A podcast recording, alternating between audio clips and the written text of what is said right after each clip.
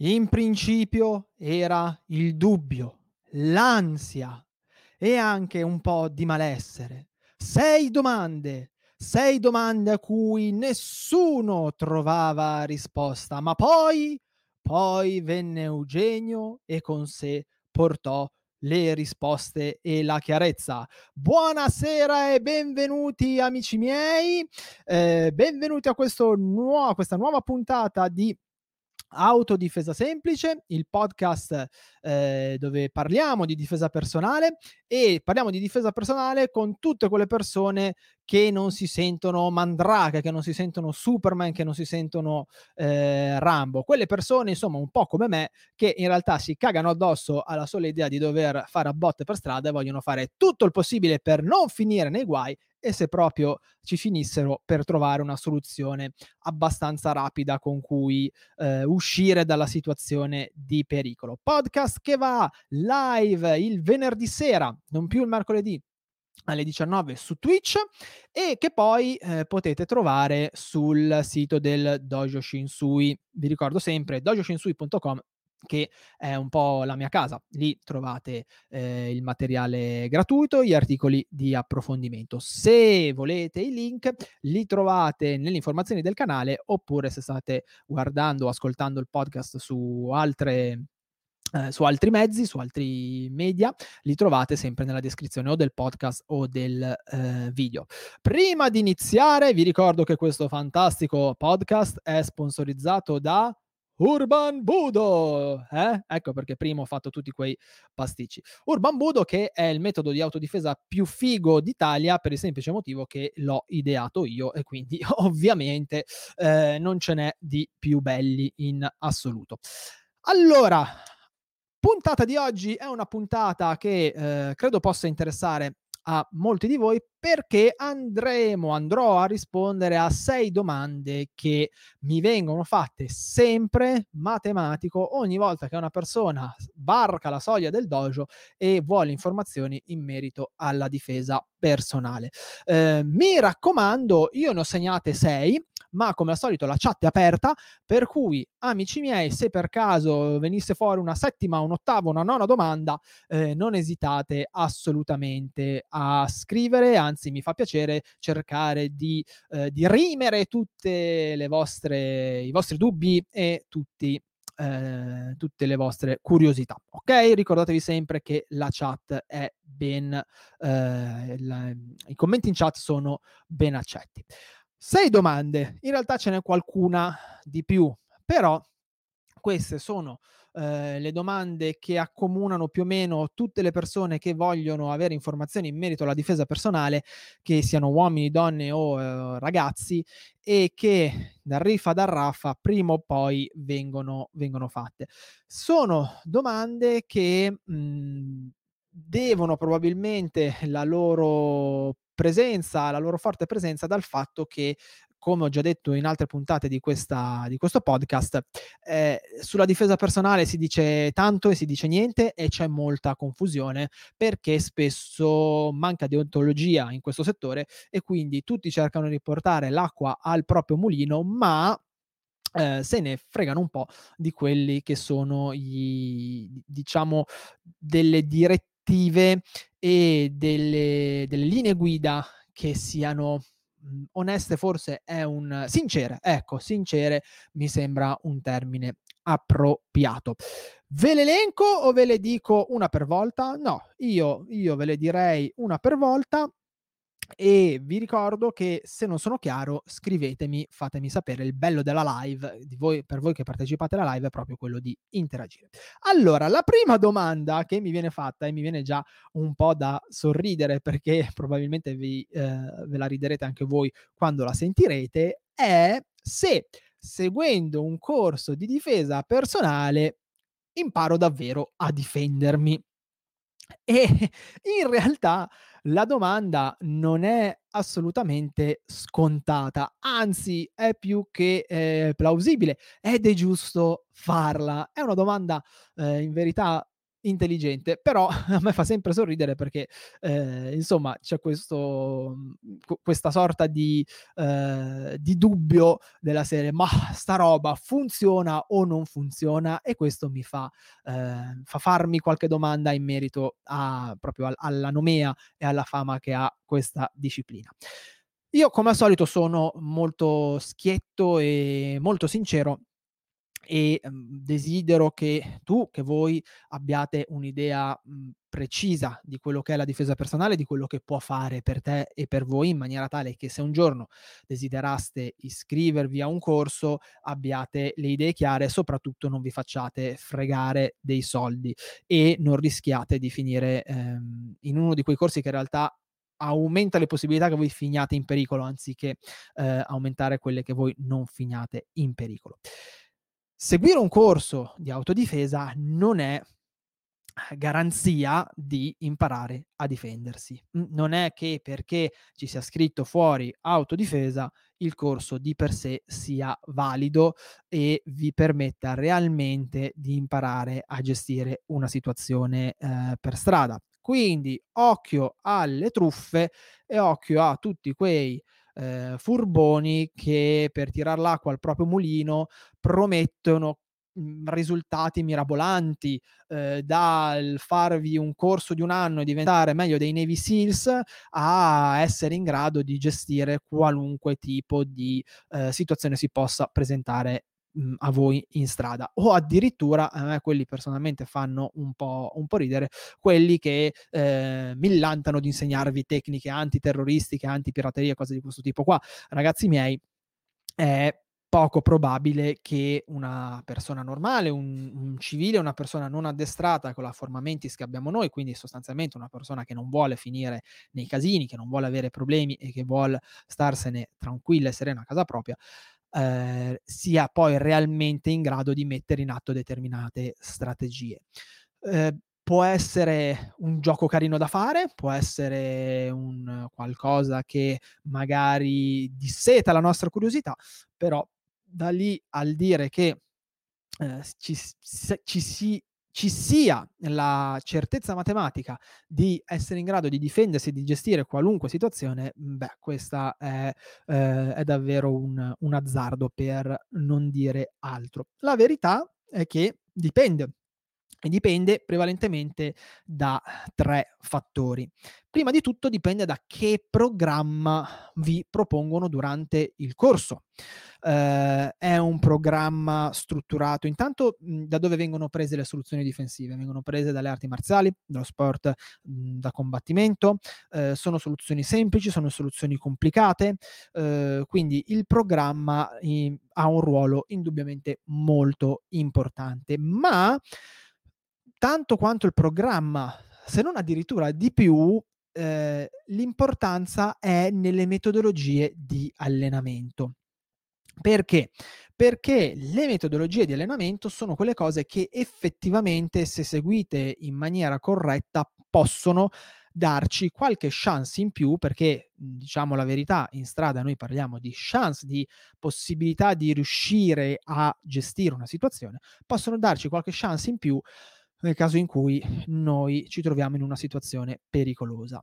E le metodologie di allenamento che funzionano e che ognuno deve eh, pretendere di fare all'interno di un corso sono in primis le metodologie di allenamento sotto stress indotto, e qui si potrebbe aprire un mondo, e le metodologie di allenamento in simulazione. Le ultime, queste qua, quelle in simulazione, sono in assoluto quelle più importanti, perché vi danno la possibilità, anche se in un ambiente diciamo protetto, non è corretto, qua bisognerebbe aprire di nuovo una parentesi eh, molto grande e andare a, a scavare in profondità, però ci permettono di, ehm, di provare in un ambiente appunto diciamo protetto quello che abbiamo mh, imparato e verificare se effettivamente sotto stress e in una situazione parecchio vicina alla realtà, perché se una simulazione è fatta bene vi posso garantire che si arriva parecchio vicino alla realtà, al punto tale che il cervello, la mente mh, può arrivare a non distinguere il fatto che sia un un gioco, un'esercitazione, se vogliamo dirla così, eh, verificare se siamo in grado di gestire tutte quelle variabili che si presentano in strada. Senza queste due metodologie, eh, un corso di difesa personale non ha alcuna eh, possibilità di darvi delle chance di gestire una situazione in strada. E inoltre eh, un'altra cosa molto importante che deve essere assolutamente presente all'interno di un corso di difesa personale è lo studio della teoria della psicologia dell'aggressione, che sembra una boiata, ma come chattavo, come dicevo oggi con eh, gli amici della chat di Tenant Project, che tra l'altro saluto e vi consiglio di seguire su Twitch se siete su Twitch, eh, come dicevo oggi, la teoria, la, la cultura della prevenzione, la teoria della psicologia della, dell'aggressione e dell'aggressione sono quegli elementi che eh, vi possono dare Eh, davvero qualcosa in più, perché vi permettono di percepire i campanelli di allarme. E tenete conto, come abbiamo detto già in una precedente puntata del podcast, che circa l'ottantacinque per cento del, di quello che noi poss- delle aggressioni che noi possiamo trovarci a dover gestire si può prevenire. Quindi se noi facciamo un buon lavoro di prevenzione, andiamo a studiare la teoria dell'aggressione, andiamo a studiare eh, come prevenire le aggressioni, qual è la psicologia dell'aggressore, quali sono le cause che portano una persona ad aggredirne un'altra, e diventiamo sensibili ai campanelli di allarme, beh, allora abbiamo una buona possibilità di imparare a difenderci. Intanto saluto eh, Tenant Project, che è online e mi fa molto piacere. Andate, seguitelo e andate sul, sul suo canale. Farei shout out, ma non ho la benché minima idea di come si faccia, per cui fate voi, andate e cliccate lì. E per chi invece ci segue in differita, cercatelo su Twitch. Fa una bellissima rassegna stampa al mattino che io spesso e volentieri seguo in differita. Seconda domanda, e questa mi sa che ci porterà via un po' di tempo. Non ho mai fatto niente, non ho mai praticato alcuno sport da contatto, non ho mai praticato arti marziali, non ho mai praticato sport eh, da combattimento. Posso imparare la difesa personale? Ma direi proprio di sì. Ma prima di spiegarti il perché, vorrei ringraziare eh, gli sconosciuti su Twitch, che è un nome fantastico, che hanno iniziato a seguire questo canale. Grazie e benvenuti. Eh, sì, se non hai mai praticato niente, puoi assolutamente imparare la difesa personale. Anzi, in realtà forse fin meglio, perché spesso chi viene dalle arti marziali, chi viene dagli sport da combattimento, e non me ne volere se tu che mi stai ascoltando adesso fai questo hai questo background, eh, ha la brutta abitudine di non fare quello che ogni buon praticante dovrebbe fare, quindi di svuotare la tazza, e per cui tende ad approcciarsi a tutto eh, con facendo mh, facendosi be- non bello, eh, cercando di comparare, ecco, la sua esperienza e quello che già sa con quello che gli viene insegnato, per cui spesso ha un atteggiamento un po' di chiusura o addirittura sospettoso, della serie: tanto quello che mi insegni tu sono tutte boiate. Ora, mh, la difesa personale e le arti marziali in realtà, nonostante abbiano lo stesso eh, argomento di indagine, eh, perché ricordiamoci che le arti marziali tradizionali sono nate con lo scopo di insegnare alle persone a difendersi, in realtà ad oggi giocano due campionati diversi. Intanto perché buona parte delle arti marziali sono diventate attività sportiva, e quindi nella maggior parte dei casi chi le allena, le allena per poi andare a eh, diciamo a, a sostenere una gara, eh? a cimentarsi in qualche, in qualche competizione. Oltre a questo, però, c'è da tener conto che le arti marziali, fortunatamente, hanno un determinato background culturale che viene passato di solito durante l'allenamento.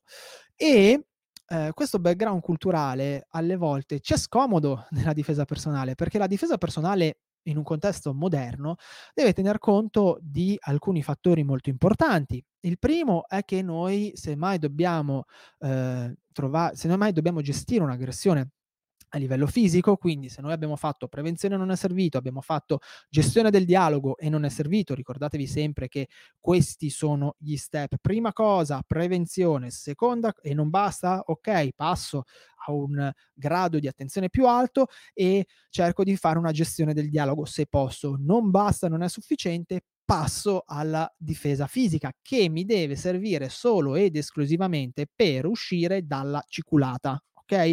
Non devo fare l'eroe, io devo riuscire a uscire da una situazione eh, pericolosa e difficile nel più breve tempo possibile, cercando di, ri- di, di portare a casa meno danni possibili. Quindi eh, mi raccomando, ricordatevi sempre questo. Eh, Scusatemi un secondo, leggo in chat. eh, da Doc, buonasera, dovrò riprendere il V O D perché sto uscendo, grazie per essere stata con noi e non ti preoccupare, tanto trovi la registrazione. Eh, se per caso non sei comoda su Twitch la trovi sul sito del, del dojo, su dojo shinsui punto com. Per cui, dicevo, giocano due campionati diversi, noi in strada dobbiamo fare questi step, per cui prevenzione, gestione del dialogo e difesa fisica. Ma nel momento in cui noi andiamo a gestire un'aggressione, un'ipotetica aggressione, c'è tutto un contesto di contorno che non è, mh, come dire, eh, non è un contorno, eh, è veramente pregnante, ovvero c'è un ambiente che noi in palestra spesso non possiamo simulare se siamo su un ring, se siamo su un tatami. L'ambiente gioca un ruolo importante durante l'aggressione, perché l'aggressore può sfruttarlo a suo favore, ma anche noi possiamo sfruttarlo a nostro favore. Eh, c'è il fatto che non ci sono regole. So che sembra Una frase, una frase fatta, in strada non ci sono regole, ma è vero, in strada vi possono sputare in faccia, vi possono mordere, vi possono graffiare, possono estrarre delle armi, anche armi improvvisate o armi celate, eh, possono distrarvi per far arrivare l'amico, è complicata la strada, ok? Eh, c'è la parte di dialogo che, guardate, che è di una complessità veramente eh, grandissima, e tramite il dialogo si attua la distrazione, e grazie alla distrazione si può fare l'attacco a blitz o il, l'agguato, se preferite, ok? Quindi eh, nonostante il tema sia lo stesso, il campionato è diverso, per cui eh, alle volte chi viene dagli sport da combattimento, dalle arti marziali, ha difficoltà a togliersi il gi, a togliersi il karategia, a togliersi la divisa e a mettersi eh, negli abiti di una persona in strada, e questo paradossalmente è non il suo più grande punto di forza, ma il suo più grande punto di debolezza. Vi ricordo, lo accenno rapidamente, poi se vorrete ne, ne parlerò più approfonditamente in un'altra puntata, quello studio, che ormai è abbastanza famoso, dove ha, si è dimostrato che la buona parte dei praticanti di arti marziali non erano in grado di difendersi in una situazione di simulazione. Perché? Perché non si aspettavano tutta una determinata serie di cose che durante la simulazione sono avvenute: il dialogo, la distrazione, eh, i, i trabocchetti, ok, le astuzie e via dicendo. Quindi in realtà non sempre avere un background in questo caso è utile, anzi potrebbe addirittura essere eh, limitante.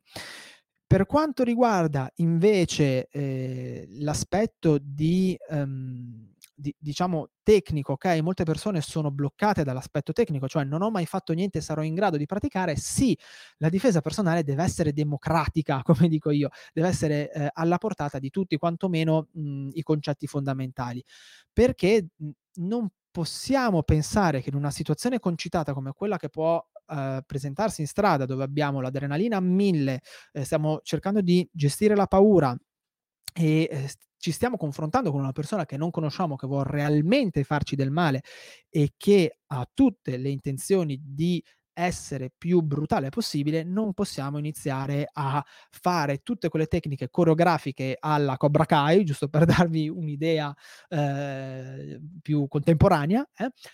Tutte quelle tecniche alla Cobra Kai che, uno, in strada sono pericolose proprio perché c'è l'ambiente e, e quindi, ad esempio, magari noi non abbiamo notato che c'era la pozzanghera, non abbiamo notato che c'era la ghiaia e voliamo per terra come dei, dei bei fanciot, oppure perché siamo in un ambiente che non ci permette di attuare determinate tecniche. Pensate cosa può voler dire essere aggrediti in un bagno pubblico, proprio magari nel cabinotto del water. Io non posso mettermi a fare calci circolari e roba di questo tipo, non, non ce la si fa, ok? E per cui dobbiamo sempre lavorare su quelle tecniche che io chiamo evergreen, che sono sostanzialmente tecniche semplici e alla portata di tutte. Poi una volta che siamo arrivati a padroneggiare bene questa parte, beh, allora possiamo andare a fare magari uno studio di tecniche un po' più complesse che sono applicabili in determinati contesti o che semplicemente ci fa piacere imparare. Quindi il fatto di non aver mai praticato niente non è nella maniera più assoluta un limite. Prima di arrivare alla domanda numero tre, rispondo un attimo. Ah, no, ho sbagliato, volevo prima beccare Simona. Ok, Simona che mi scrive: oltre al fatto che con il dialogo il potenziale aggressore può già prendersi un vantaggio psicologico, incutendo sem- timore senza averti ancora toccata. Bravissima Simona, grazie per l'assist. Eh, infatti io vorrei parlare una volta di gestione del dialogo e difesa verbale, e valuta poi tu, in base a insomma quello che è il, eh, il vostro codice deontologico, se puoi intervenire. Simona si eh, occupa proprio di, diciamo, di questo aspetto qua a livello lavorativo. La parte di dialogo è una parte che non viene quasi mai considerata, eh, così come la prevenzione. Perché? Perché se mi arriva il ragazzo in palestra e io gli dico: io ti insegnerò a dialogare con l'aggressore come nessuno ti ha mai insegnato a dialogare prima, o mi arriva, ahimè, la ragazza e le dico: beh, come prima cosa, prima di imparare a menare le, dia- le mani, impara a gestire un dialogo. Questa mi guarda e dice: ma va, io voglio andare a fare quel corso là dove li ho visti che li disarmano, eh, gli prendono il coltello, poi col coltello prendono un bastone, fanno una lancia, gli, gli fanno uno spiedo e li cuociono sul, sul barbecue. Purtroppo sono argomenti che non vendono e è difficile passarli ai ragazzi per eh, varie motivazioni. Prima di tutto perché imparare a gestire un dialogo vuol dire entrare in un esercizio di simulazione, in una sorta di gioco di ruolo, in cui davanti hai uno che con il dialogo cerca di fare proprio quello che diceva Simona, quindi di cercare di metterti paura, gridando, insultandoti, cercando di sminuirti, provocandoti, andando a fare tutte le peggio cose, usando i peggiori rimproveri, e ovviamente la gente non è proprio contenta di pagare per fare queste cose. Due, perché eh, ci mette un po' a nudo, ci mette a nudo davanti a un gruppo, ci mette in imbarazzo, ci obbliga spesso a gridare, eh, ci obbliga a fare delle cose che non ci va tanto di fare, diciamoci la verità, a noi che facciamo la parte del buono dell'esercizio, e al tempo stesso a chi fa l'aggressore obbliga a vestire i, dei panni che spesso eh, sono troppo grandi o troppo stretti. Non è facile fare l'aggressore, non è facile iniziare a insultare mh, una persona che magari non conosco, che conosco da poco. Eh, non è facile gestire determinate cose, non è facile mettersi lì e gridare davanti a tutti: ehi brutta zoccola, vieni qui, e via dicendo, ok? Quindi non è per niente semplice, però vi posso garantire per esperienza, proprio sulla parte di simulazioni, che spesso i più grandi problemi sono nella parte di dialogo, perché nel momento in cui l'aggressore inizia a gridare, inizia ad alzare la voce, inizia a intimorire la, la persona, inizia a farsi grande, è molto probabile che dall'altra parte ci sia la, eh, la sindrome di congelamento, e quindi che questa persona non riesca più a eh, gestire la situazione senza che l'aggressore abbia minimamente toccato la vittima, ok? Inoltre la parte di dialogo è molto utile per distrarre, come dicevo prima, quindi io attraverso il dialogo posso avvicinarmi, posso chiudere la distanza e trovarmi in una situazione vantaggiosa. È per quello che in una situazione in cui mi trovo davanti a una persona in cui, che io non conosco, io dovrei sempre cercare di mantenere una distanza di sicurezza che è almeno di due volte la lunghezza del mio braccio, perché nel momento in cui la persona si avvicina è molto facile per questa persona riuscire ad attaccarmi prima ancora che io eh, riesca a fare qualcosa. E qui e inoltre qui entra anche in gioco quello che viene chiamato Oda Loop, però non voglio andare eh, troppo fuori tema questa sera. Rispondo anche al mio amico Cobra Kai Karate. Eh, buonasera maestra, do- maestro, mi sono sentito un attimo un po' gender. Domanda: tu on- un tuo conoscente che conosce una disciplina da combattimento a un livello esperto come il tuo si è trovato in una situazione del genere pericolosa? Come hai o ha gestito la situazione? Grazie. Allora, amico mio, ti rispondo molto molto velocemente e poi magari se eh, ne avete piacere possiamo fare proprio una puntata del podcast eh, in merito. Io mi sono trovato un paio di volte da ragazzino a dover gestire una situazione del genere, dove ho rischiato un po' e grazie al dialogo l'ho fermata lì, eh, perché non ho dato adito all'aggressore in questo caso di riuscire a, a portare avanti la sua strategia di aggressione. E mi sono trovato ehm, una volta in una brutta situazione quando ero in camper a Mantova, in cui ehm, c'era qualcosa che non mi quadrava eh, e a un certo punto ho usato, diciamo, la prevenzione. Tra l'altro c'era, c'era Valeria con me, eravamo andati a Rimini per, per il Rimini Wellness per, per vedere del materiale, e fermando, tornando indietro siamo andati, ci siamo fermati a Mantova, e in quel, in quel caso c'era quel qual, qualcosa nell'istinto che ci diceva che c'era qualcosa che non andava, e quindi abbiamo optato per uh, prendere e levare, prendere, alzare i tacchi e, e andarcene. E secondo me abbiamo fatto bene, perché c'erano quattro persone che continuavano a girare attorno al camper di notte, continuavano a guardarci, eh, insomma non, non era una situazione favorevole.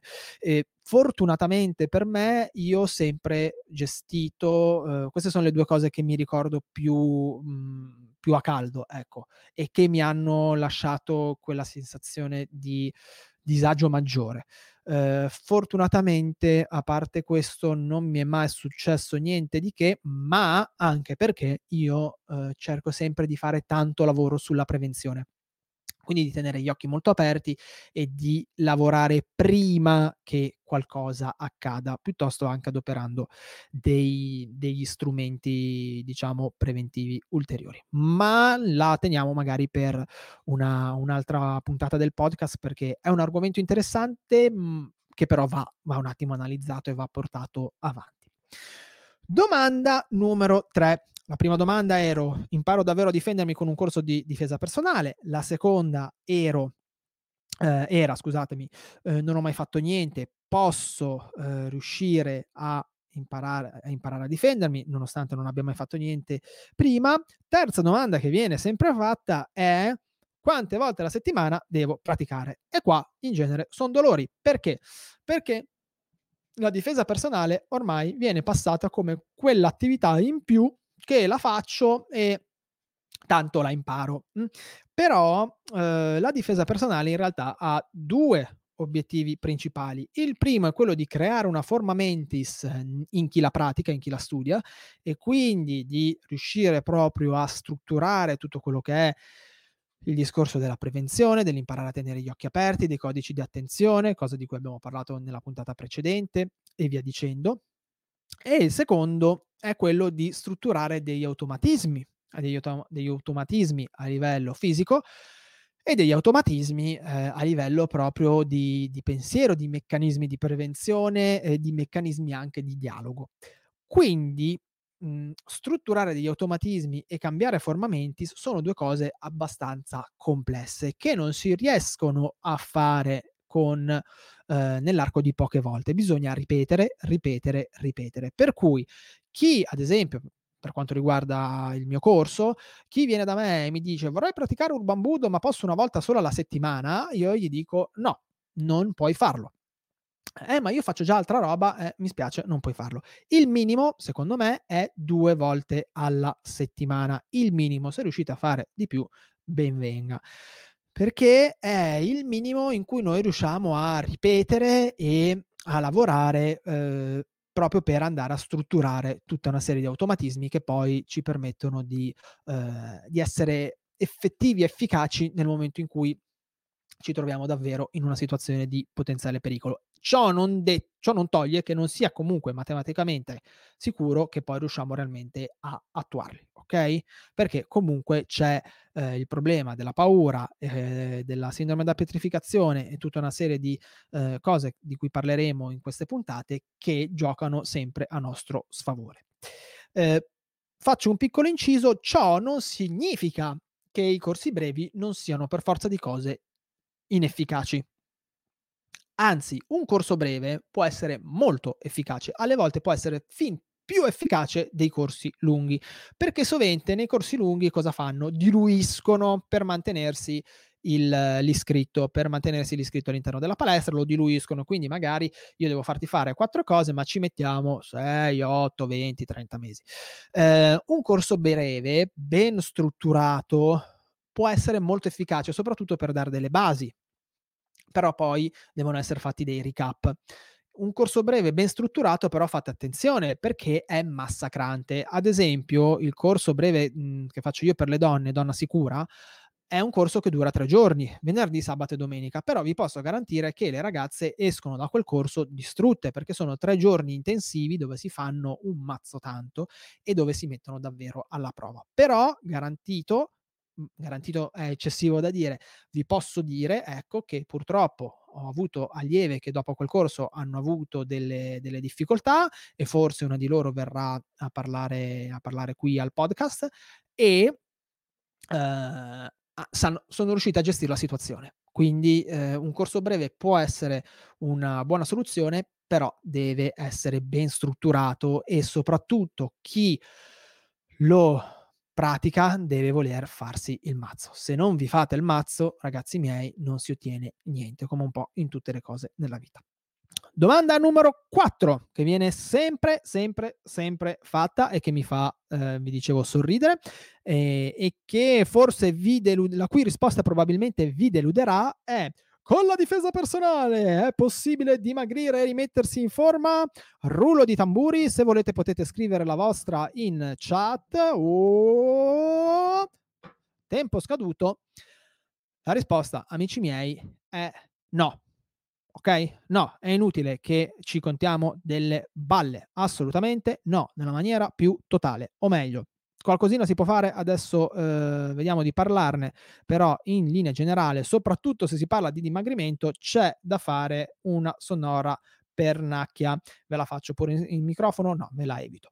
Eh, no, il problema qual è? Il problema è sempre lo stesso, che eh, per, per marketing, per cercare di vendere sti corsi, ok, diciamo le cose come stanno, per cercare di vendere sti corsi, sti insegnanti di difesa personale probabilmente venderebbero anche la mamma, e per cui eh, sta venendo fuori che con la difesa personale, allora con la difesa personale diventi più sicuro di te, eh, sei il figlio che Rambo ha sempre voluto, eh, dimagrisci, ti viene l'addominale squartato, eh, quando mangi bruci tutto eh, nel, fra la bocca e il tratto digerente, eh, qua riesci a far ti chiedere scusa soltanto con lo sguardo, e varie ed eventuali.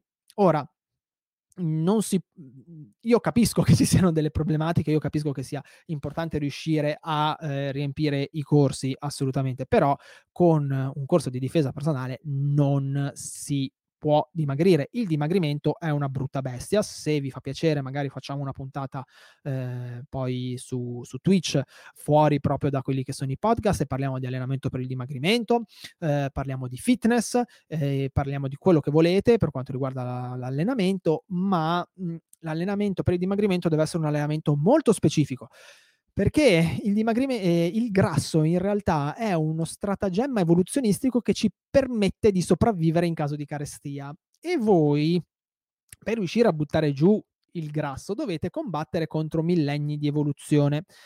Questo significa che ehm, dovete fare dei lavori molto specifici, dovete convincerlo sto corpo a buttare giù il grasso, dovete fargli capire che voi di quelle risorse ne avete bisogno. Per cui non è con un'ora di allenamento alla settimana che buttate giù la panzetta, così come non è neanche con un'ora di allenamento alla settimana che migliorate da un punto di vista del fitness. Il fitness, vi ricordo, dovrebbe essere eh, il miglioramento dell'efficienza del nostro organismo. Questo dovrebbe essere il fitness, cioè allenarsi per avere un organismo in salute e più efficiente, ok? E, e la fitness, si dice così, si può anche misurare con dei test. Non è con un allenamento di un'ora che si riesce a ottenere tutto, eh? Bisognerebbe fare degli allenamenti specifici. L'allenamento deve essere specifico e ben strutturato. Si possono ottenere dei buoni risultati magari se abbiamo una forma di allenamento di un'ora e mezza, dove facciamo mezz'ora di allenamento e un'ora invece di allenamento eh, tecnico, oppure se chi tiene il, il corso è un master nel suo lavoro, un po' come me ovviamente, e eh, riesce magari a strutturare bene una mezz'ora di allenamento fisico, una mezz'ora di allenamento tecnico ben tirata, e allora alcuni miglioramenti si possono ottenere. C'è una cosa però che eh, vorrei aggiungere. È vero che non si può mh, non si può ottenere tutto, però è anche vero, e qua vi lancio, lancio il sasso e nascondo la mano, è anche vero che la difesa personale, così come gli sport da combattimento e le arti marziali, ma la difesa personale mh, a parer mio in maniera elettiva direi, strizza tutti e due gli occhi all'allenamento evoluzionistico, perché eh, buona parte delle caratteristiche dell'allenamento fu- eh, evoluzionistico sono mh, direi principali in quello che è la difesa personale, sono pregnanti nella difesa personale. Quindi eh, se noi strutturassimo una forma di allenamento evoluzionistico all'interno di un corso di, la difesa, di difesa personale, potremmo avere un miglioramento della fitness, quindi dell'efficienza del nostro corpo, e potremmo riuscire anche a essere più performanti sotto un punto di vista della difesa personale. Tra l'altro, così Simona eh, che ci sta seguendo è contenta, nell'allenamento evoluzionistico si parla anche di allenamento cognitivo. Ora, il problema è che eh, questa roba andrebbe un po' testata. Io stavo per fare dei test proprio su allenamento evoluzionistico in, uh, all'interno di un corso, all'interno del mio corso di Urban Budo, eh, quello appunto che faccio con, con i ragazzi. Il problema, avevamo fatto proprio le cose fatte bene, avevamo fatto il gruppo di controllo, i volontari che seguivano il metodo evoluzionistico, quelli che invece seguivano il classico lavoro che abbiamo sempre fatto, per fare facevamo i test all'inizio, facevamo, avremmo fatto, scusatemi, i test all'inizio, avremmo fatto i test alla fine. Il problema è che è arrivato il Covid e ce l'ha messa in quel posto. Quindi non ho Eh, un, um, un qualcosa di non ho dei numeri, eh, questa è una supposizione una supposizione che ho fatto con Giovanni Sicari, per chi ha seguito il podcast di Karatepedia e che tornerà eh, a breve sempre su Karatepedia. È una supposizione che andrebbe verificata, che io vorrei verificare, ma finché non ci fanno riaprire le palestre, eh, ciaone che la verifichiamo proprio non si può fare. Per cui a livello teorico, se noi andassimo a inserire delle mini sessioni di allenamento evoluzionistico all'interno di un corso strutturato in una determinata maniera di difesa personale, potremmo riuscire a fare eh, ad avere la botte piena e la moglie almeno brilla, eh, però bisogna fare dei test, e potremmo anche riuscire forse a dimagrire un po', forse, perché nell'allenamento evoluzionistico c'è anche tutto il discorso del, del digiuno e del digiuno intermittente, quindi eh, potrebbe essere un qualcosa di interessante, però finché non lo testiamo non lo sappiamo. Quinta domanda, amici miei, quinta domanda è, e anche questa a me fa sempre un po' sorridere, però è comprensibile: ma se io pratico difesa personale non rischio di farmi male? Sì, rischi di farti male. Se il corso è fatto bene, rischi di farti male, mi dispiace. O meglio, per imparare a gestire un'aggressione bisogna alzare l'asticella e andare oltre i propri limiti. Bisogna sottoporsi a determinate metodologie di allenamento e bisogna arrivare a un contatto pieno, ok? Perché se noi siamo dei bomber in palestra, ma la prima volta che ci pigliamo davvero un pugno finiamo per terra, eh, a quel punto sono cavoli acidi. Però è anche da dirsi che, ed è molto importante questo, che soprattutto ad oggi si può assolutamente fare una pratica in sicurezza o in alta sicurezza, adoperando le protezioni, adoperando eh, determinati schemi di lavoro, mh, eh, adoperando determinati protocolli. Per esempio, quando si fanno gli esercizi di simulazione in esterna, eh, gli scenari, c'è sempre un responsabile di sicurezza che deve controllare che eh, il luogo sia idoneo, che deve controllare che chi ha le protezioni abbia le protezioni nella ma- abbia eh, si sia messo, scusatemi, le protezioni in maniera corretta, eh, e via dicendo. Non pensiate che perché ci sono le protezioni mh, sia meno pesante il lavoro, e non pensiate neanche che durante i lavori di simulazioni tutti abbiano le protezioni. Eh? alcuni non hanno le protezioni. Sono lavori che vengono fatti col contagocce perché sono molto pesanti, non solo da un punto di vista fisico, ma po- proprio sotto un punto di vista emotivo e psicologico. Eh, è probabile che ci siano alle volte crisi di pianto, crisi di ansia, cose di questo tipo qua, però il riuscire a gestire situazioni di questo tipo ci permette di, scus- di um, essere quantomeno consapevoli delle nostre possibilità in strada e, nel caso in cui non riuscissimo a essere in grado di gestirlo, o quantomeno di prendere delle precauzioni per evitare, nel caso in cui fossimo aggrediti, di eh, essere inermi, come ad esempio imparare ad utilizzare lo spray peperoncino, che è una cosa che io consiglio sempre a tutti, uomini e donne, perché è un buon strumento di, eh, di difesa.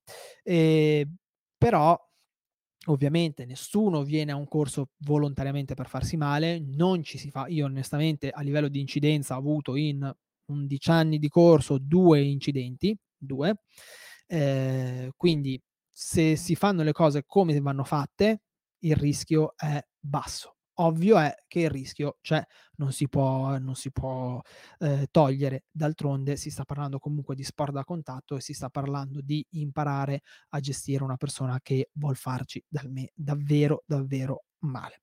E siamo arrivati all'ultima domanda, alla sei, che eh, forse anche questa può far sorridere, ma che, eh, che capisco e che condivido anche sotto parecchi punti di vista. Ma prima della sei vorrei rispondere un attimo alla domanda di Simona, che mi scrive: però mi domando, se la premessa comprensibile e realistica è che un corso di difesa personale è comunque impegnativo fisicamente e si rischia di farsi male, questo significa che alcune categorie di persone non hanno possibilità di apprendere la strategia di difesa?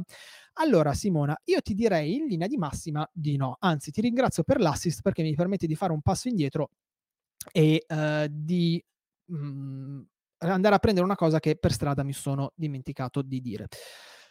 Eh, io mi sono trovato durante il corso, durante i corsi di difesa personale, mi sono trovato persone di sessanta, donne di sessanta anni, mi sono trovato ragazzine di quattordici, eh, persone con problemi alle ginocchia, persone con problemi alla schiena, persone con problemi alle spalle, varie articolazioni, eh, persone che hanno subito delle... delle operazioni per via di tumori, quindi magari avevano l'equilibrio compromesso e cose di questo tipo qua. Ora, il problema qual è? Il problema è che spesso, che intanto che buona parte di noi, che tutti noi, togliamo il buona parte, che tutti noi abbiamo molte più risorse di quelle che pensiamo, eh, però dobbiamo volerle tirar fuori e dobbiamo accettare di essere messi nelle condizioni per le quali le dobbiamo tirar fuori, e questo spesso non viene accettato. Mm. Io mh, spesso ad esempio faccio corsi eh, di donna sicura con poche ragazze perché, uno, per mia scelta, perché almeno posso seguirle a dovere, due, perché nel momento in cui si parla di simulazione di aggressione si, si fa un passo indietro perché sta cosa fa comprensibilmente paura. Eh, però mi, mi permetto di dire che eh, questi esercizi qua, quindi gli esercizi sotto stress e gli esercizi, ehm, gli esercizi in cui oggettivamente si può rischiare di farsi male, vengono, ripeto, fatti col contagocce, quindi, e vengono fatti in determinate situazioni. Quindi eh, non durante l'arco dell'anno vengono fatti sei volte, ok? Noi in genere facciamo una simulazione una volta ogni due, set- ogni due mesi circa. Eh, il problema è che dobbiamo essere disposti a giocare questo gioco, cioè mi, cerco di spiegarmi meglio. Eh, spesso chi viene a fare dei corsi di difesa personale si aspetta um, un corso dove siamo in quattro, chiacchieriamo, io ti prendo il polso e eh, mi libero, tu, ti pre- tu mi prendi il polso e ti liberi e, e via dicendo, ok? E mh, questo tipo di approccio qua ovviamente è fuorviante, perché in strada non succede sta roba qua. In strada eh, ci troviamo davvero a dover gestire delle situazioni pericolose. Per cui si tratta prima di tutto di cambiare mentalità, cioè di dire: io faccio questo percorso perché voglio imparare a gestire queste situazioni qui. Ehm, ho gli strumenti per farlo, perché ti posso garantire che io mh, ho visto sempre nell'arco di eh, undici anni, due persone fallire le simulazioni, fallire che poi non è un termine corretto, ma abbandonare la simulazione e poi però volerla rifare. E, mh, l'unica cosa è devo eh, mettermi in quella forma mentis in cui io sono disposto a seguire queste regole qua. Per quanto riguarda l'impegno fisico, tieni conto che in realtà l'impegno fisico è ridotto, nel senso che comunque lo si ha per un breve periodo, ok? Negli esercizi di simulazione in realtà generalmente si lavora per cinque minuti al massimo, però il problema è che spesso la gente eh, non ha alcuna voglia di fare fatica, eh, non ha alcuna voglia di mettersi in gioco sotto questo punto di vista, non capisce che quando parliamo di difesa personale stiamo parlando di un qualcosa in cui noi ci mettiamo da davanti, noi ci mettiamo eh, scusami, faccio un passo indietro, noi vogliamo cercare, uno, di capire perché una persona ci aggredisce, due, che dobbiamo allenarci per riuscire ad arginare questa persona che farà tutto il possibile per far sì che noi falliamo, sia sotto un punto di vista psicologico, che verbale, che fisico. Per cui, secondo me, mh, a livello di strategie, a livello di tecniche, è fattibile. Io, non ti, io l'ho insegnata a mia mamma, ok? Mia mamma ha fatto le simulazioni, ha pestato come una fabbra e ha sessantasette anni quest'anno. Eh, non, non è, secondo me, limitante. Bisogna però voler eh, mettersi in gioco. Questo è il problema. Cioè, sono in grado di difendermi se faccio un corso di difesa personale? Dipende da te. Io posso darti tutti gli strumenti, non sei limitato, perché comunque è un percorso che va fatto eh, per step, ok? Adesso io lo, la sto, la, l'ho asciugata molto per via del, del tempo, però ovviamente è un percorso che va fatto per step, pianino pianino. Io non posso pretendere di prendere una persona e portarla da zero a cento, devo farle capire che può scalare l'Himalaya e che lo facciamo assieme, deve, devo farle capire che lei ce l'ha quella forza, perché ce l'abbiamo quella forza, è dentro di noi, ce l'ha chiunque, però deve volerla tirar fuori, deve volere farsi il mazzo per tirarla fuori. Spero di averti risposto in maniera, in maniera corretta e soprattutto in maniera esaustiva. Se così non fosse, fammelo sapere, perché eh, ci tengo a dare una risposta insomma corretta, ok? Uh, uh, uh. Allora, grande tua mamma. Eh, grazie per la risposta, perché credo che la difesa personale sia importante proprio per chi è già in condizioni di svantaggio. Sì, allora in realtà, amica mia, quando siamo per strada siamo sempre in condizioni di svantaggio, perché intanto l'aggressore ha già deciso che ti, ci aggredirà, ha già deciso cosa fare e eh, ha già quella cattiveria, quella carogna che noi molto probabilmente non avremo, perché, ehm, perché siamo delle brave persone, perché noi, diciamoci la verità, cioè io in primis, eh, io inizio quasi sempre i corsi di autodifesa in cui faccio questa domanda: chi ha paura di fare a botte alzi la mano. Io sono il primo che la alza e dico sempre: io no, l'ho alzata perché di, oh, mi cago addosso nel pensare di dover fronteggiare qualcuno per strada. Poi, se mai mi dovessi trovare a farlo, farò tutto il possibile per vendergli pan per focaccia.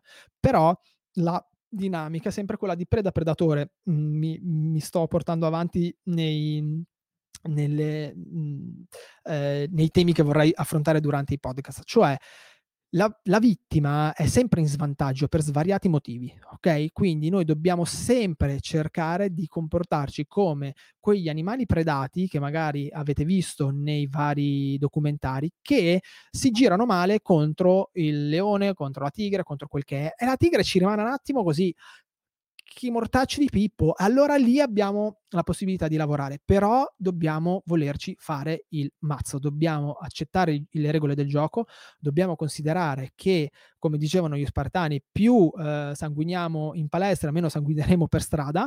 Adesso l'ho tirata veramente eh, grossa, però il discorso è quello: più eh, veniamo messi alle strette in palestra e in contesto di simulazione, più è probabile che in strada abbiamo delle competenze che ci aiutino davvero a gestire la situazione. Però bisogna volerlo fare, e per la mia esperienza tutti ce le hanno queste competenze, bisogna essere bravi a tirargliele fuori, e lì gioca, come dicevo eh, nella prima domanda, lì gioca il programma e lì gioca i, le metodologie di allenamento. Quelle sono quelle che possono fare davvero la differenza. Ciccio Wilson, le simulazioni sono una cosa interessante e voi non potete immaginare com'è vedere una persona dopo che è uscita da una simulazione e che si è resa conto che è uscita dalla simulazione perché ce l'ha fatta da sola, non perché è stata aiutata. Gli cambia, cambia in maniera veramente eh, profonda. Simona mi scrive ancora: fermo restando che, come ti dicevo, ho visto piangere uomini adulti davanti ai ragazzini. Eh sì, perché per quello che ti dico, Simona, che dovresti venire una volta eh, ospite con me sul podcast. Eh, la gente a queste cose non ci crede. Quando si parla di prevenzione, quando si parla di difesa verbale, quando si parla di questi aspetti qua, la gente pensa che io dica delle baggianate, ma è così. Il l'ottantacinque per cento della difesa personale la facciamo prima che l'aggressione avvenga, prima che arrivi la parte fisica. E ricordatevi sempre che la parte verbale è già di per sé un'aggressione, non è da sottovalutare. Ok, ho risposto un po' di domande, ragazzi, e adesso arriviamo al numero sei. Siete pronti? Ultima domanda. Un attimo, perché...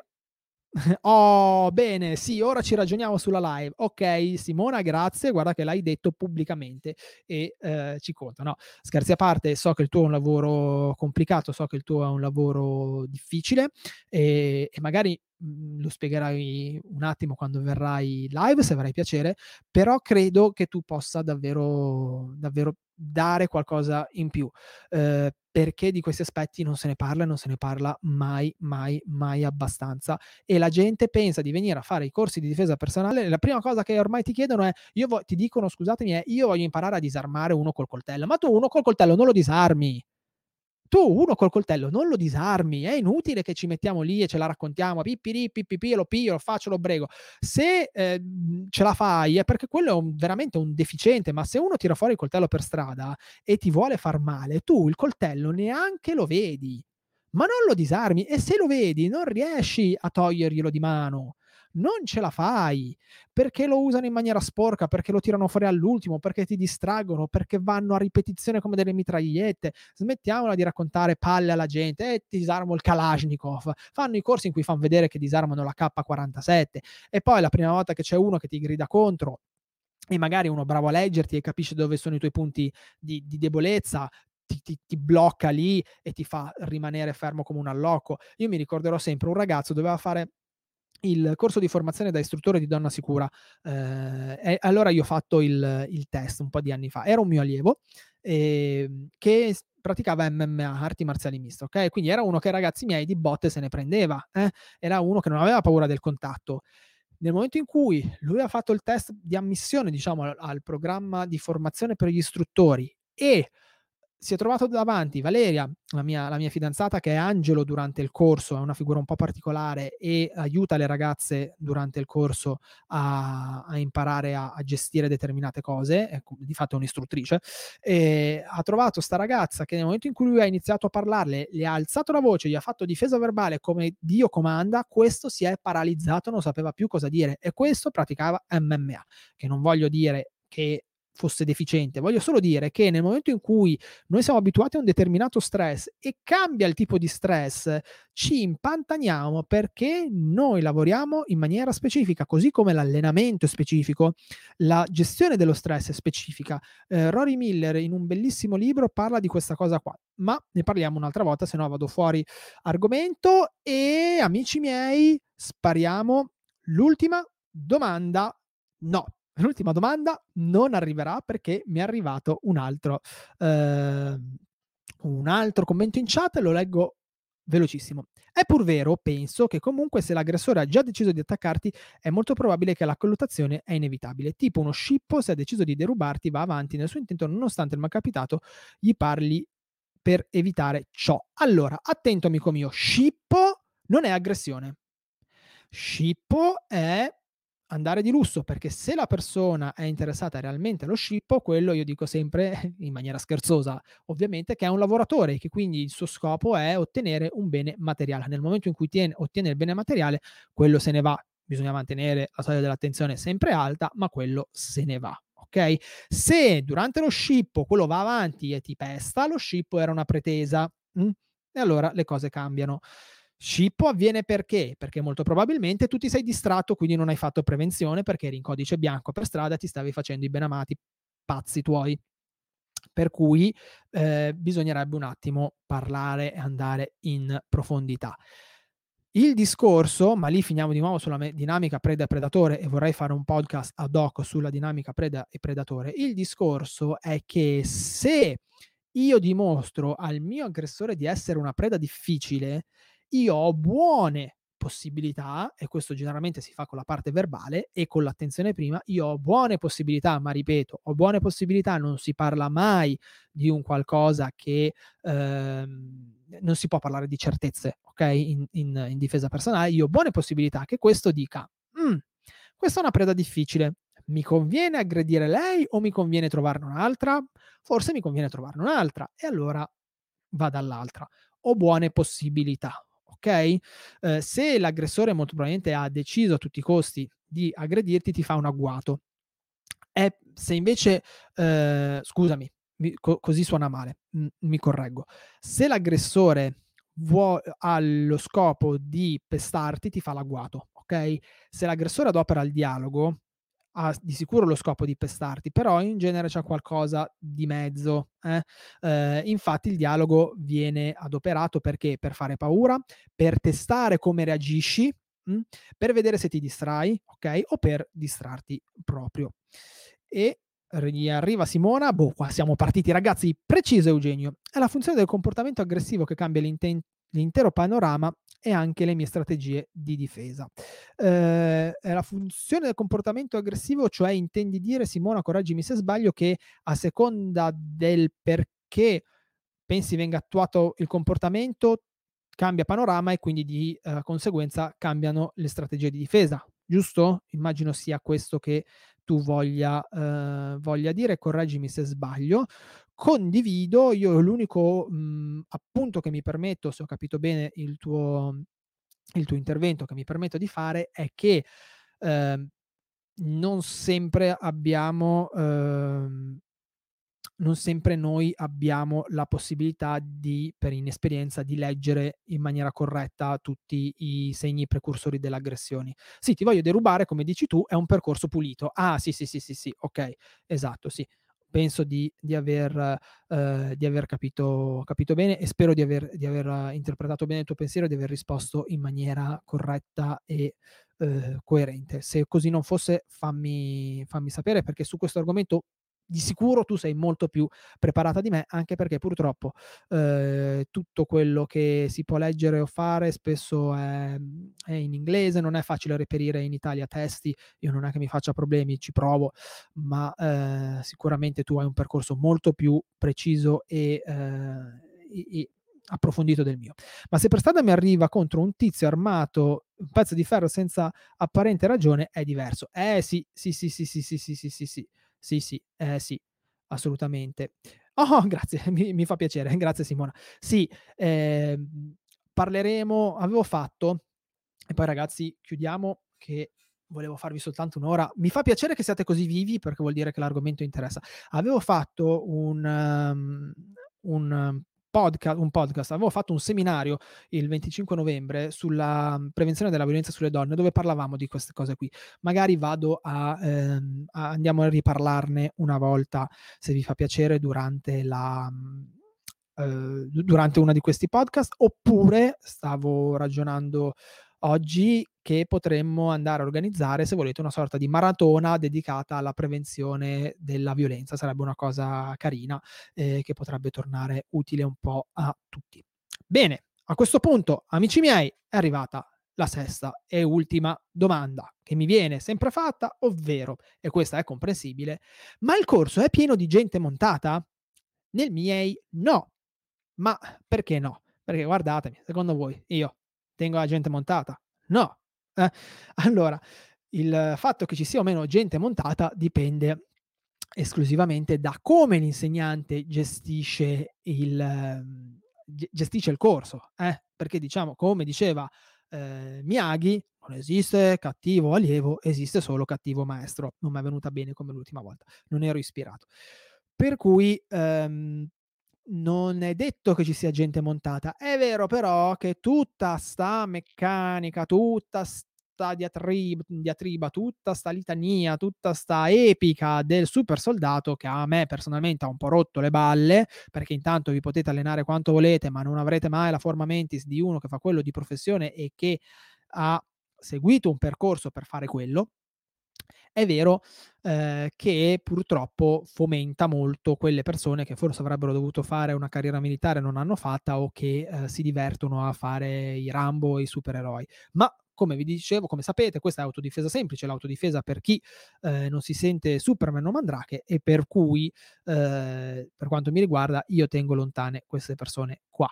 Anzi, nel, è molto, pos- molto probabile ed è assolutamente fattibile riuscire a strutturare un corso in cui l'ambiente sia rilassato nonostante la pesantezza degli argomenti e nonostante il grande impegno che si richiede. Tutto sta in come l'insegnante gestisce la sua lezione e gestisce il suo gruppo. Bene, amici miei, saluto Bubu che ha fatto un, un passo e leggiamo un attimo Cobra Kai.